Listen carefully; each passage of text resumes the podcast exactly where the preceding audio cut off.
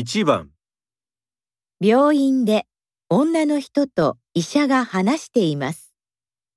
女の人は何をしてはいけませんか？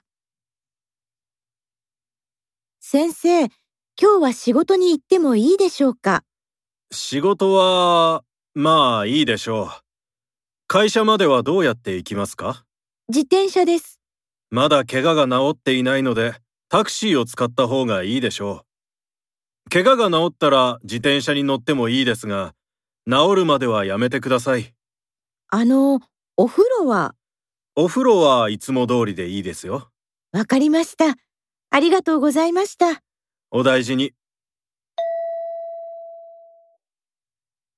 女の人は何をしてはいけませんか？